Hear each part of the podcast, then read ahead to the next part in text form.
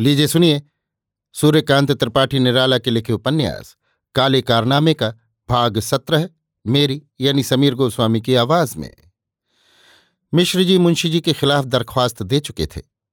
गाँव में दल बांधना शुरू किया। पहलवान के खिलाफ उनकी गवाही नहीं थी। ये जमींदारों को बुरा लगा। रिश्तेदारी और मान्यता के कारण सिर उठाकर वे उनके खिलाफ कुछ कह नहीं सकते थे।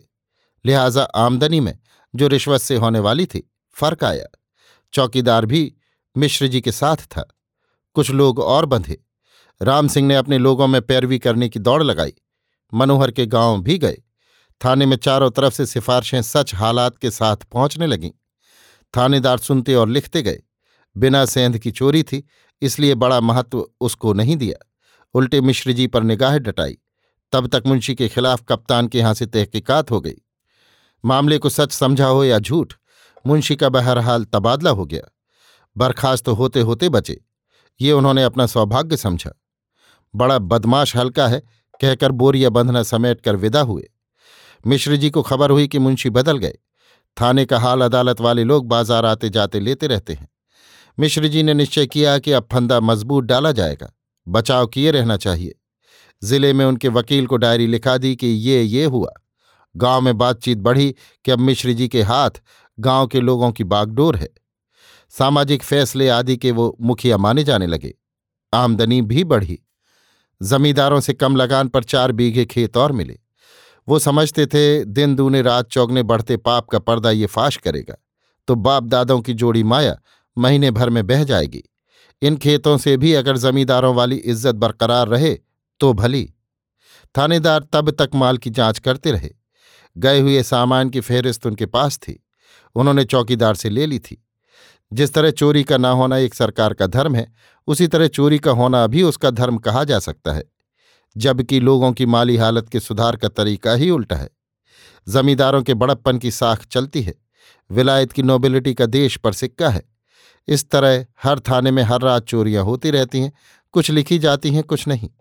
इस चोरी के बारे में जो पहलवान से ताल्लुक रखती है, थानेदार को बहुत विश्वास न था।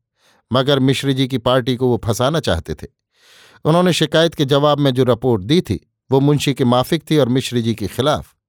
गाँव के जमींदारों को भी उन्होंने समझाया कि मुंशी का तबादला हुआ। इसके माने ये नहीं कि वो बर्खास्त हो गए या सरकार की नज़र में गिर गए। अगर रैयत में इतनी गर्मी होगी तो सरकार के मुलाजिम में कितनी हो सकती है? इसका उल्टा सबने समझा कि मिश्र जी एक दिन बांधे जा सकते हैं। जमींदारों को भीतर एक खुशी हुई, मगर दांव पर चढ़ा नहीं पाते थे। ज़मीन देने का कारण भलमनसी का बचाव भी रखा था कि उनको अपना तरफदार बनाए रहें कि कलई न खोल दें। इस प्रकार एक अरसा गुजर गया। पहलवान पहले की तरह बाज़ार आते जाते रहे, आमदनी बढ़ती रही। उठक बैठक मिश्री जी के यहाँ बढ़ी और मान्यता भी गाँव में उन्हीं की रही। चौकीदार भी आता जाता रहा और लोग भी आने जाने लगे।